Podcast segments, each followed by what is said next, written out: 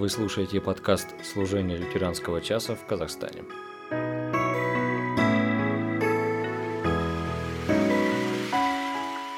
Проект тред. Диалоги о жизни, вере и христианстве.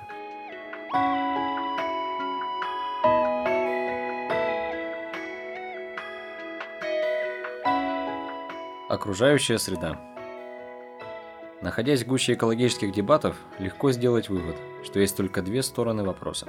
Либо окружающая среда существует только для человеческих целей, чтобы обеспечивать нас ресурсами, необходимыми для пропитания, строительства, торговли и жизни.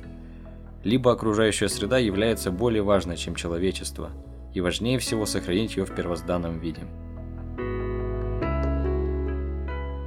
Христианство имеет совершенно иной взгляд на этот вопрос.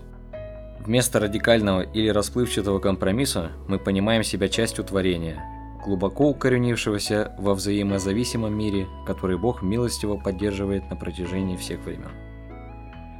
Эта точка зрения позволяет нам честно взглянуть на парадокс разбитого и прекрасного мира таким образом, что возникает желание заботиться о всем творении, ценить окружающую среду такой, какая она есть, и надеяться на ее восстановление. Почва является великим соединителем жизни, источником и местом назначения всех. Это целитель, реставратор и воскреситель, с помощью которого болезнь переходит в здоровье, возраст в молодость, смерть в жизнь. Без должного ухода за ней мы можем потерять все человечество, потому что без должного ухода за ней нет жизни. Вендел Берри. Что говорит Библия об окружающей среде? Христианство подчеркивает как физические, так и духовные измерения реальности.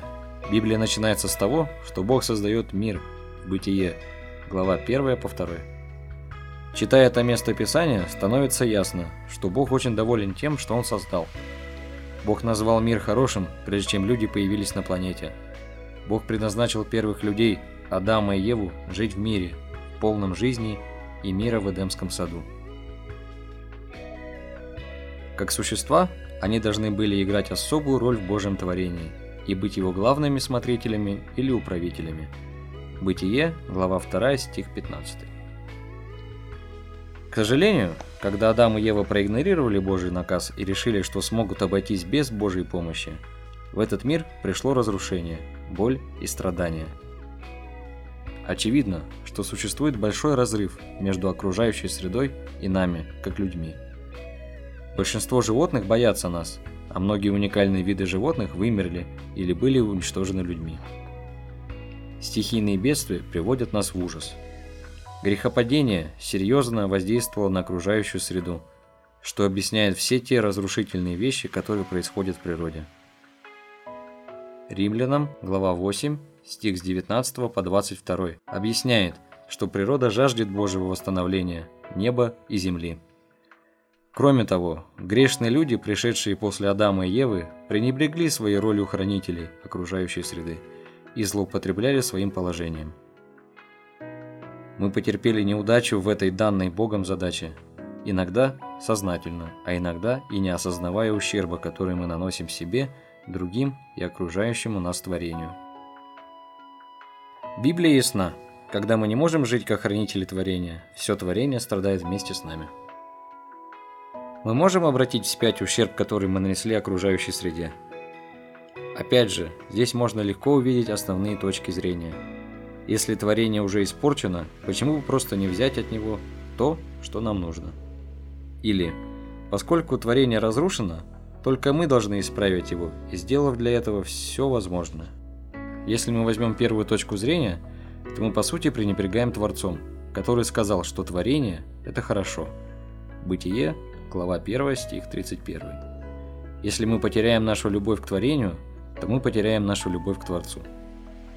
Если мы возьмем вторую точку зрения, мы могли бы сделать много хорошего, но мы, вероятно, быстро перегорим, беря на себя проект, который выходит за рамки наших возможностей.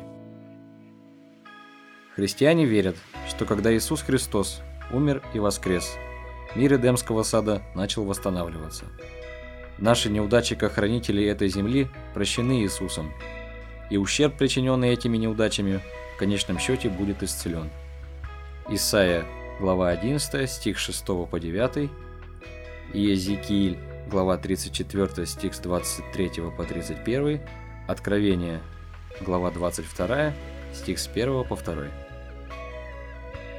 Вместо того, чтобы реагировать на экологические проблемы из страха или беспокойства о конце света, христиане продолжают заботиться обо всем творении, наслаждаясь им, потому что это хорошо в глазах Бога, и веря, что благодаря Иисусу Бог в конечном итоге обновит землю из этого сломанного, но прекрасного мира. Исайя, глава шестьдесят пять, стих семнадцать, шестьдесят шестая глава, стих двадцать второй. Второе послание Петра, глава третья, стих с десятого по тринадцатый. Откровение, глава двадцать первая, стих первый.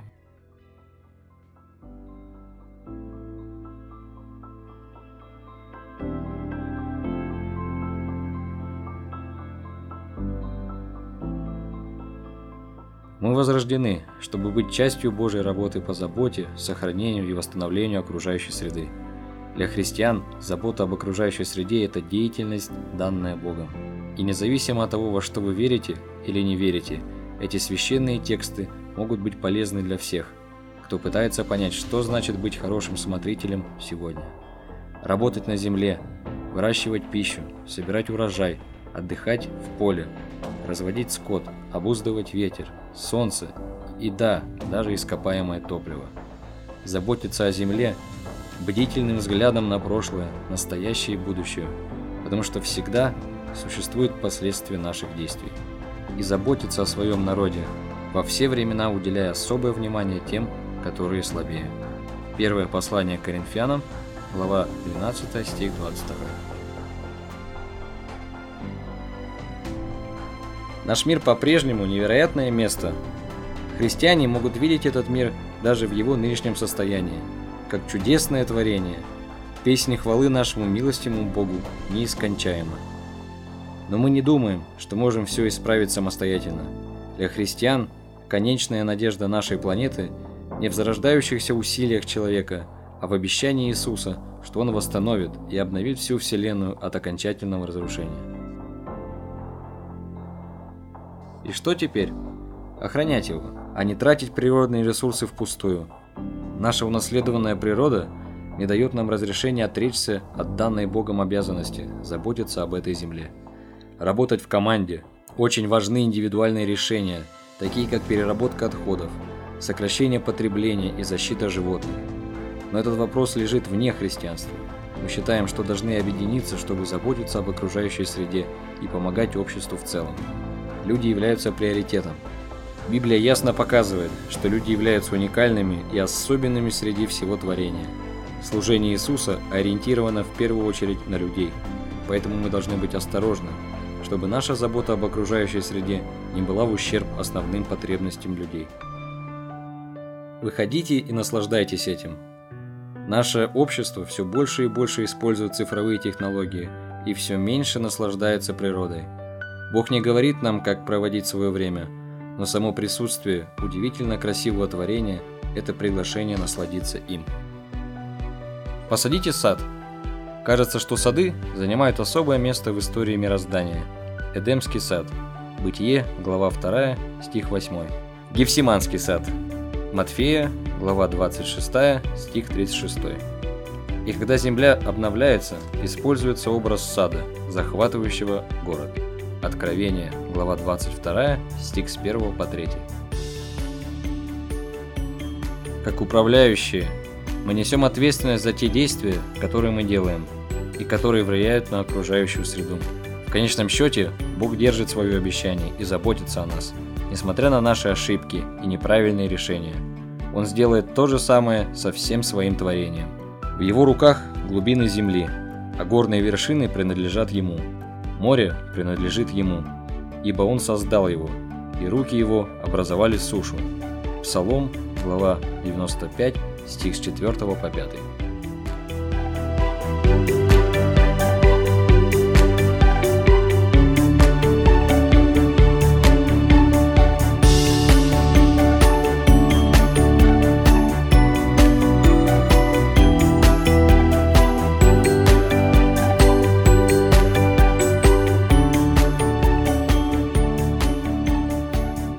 Спасибо за ваше внимание.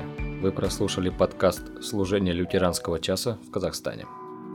Надеемся, наша передача была интересна для вас, затронула ваше сердце и побудила к размышлениям. Мы приглашаем вас узнать больше о нашей работе, нашем служении, о том, что мы предлагаем для вас. Заходите на наш сайт, ищите нас в социальных сетях и пишите нам. Все ссылки на наши ресурсы вы найдете в описании к этому подкасту. Мы будем ждать вас через две недели в новом выпуске проекта тред.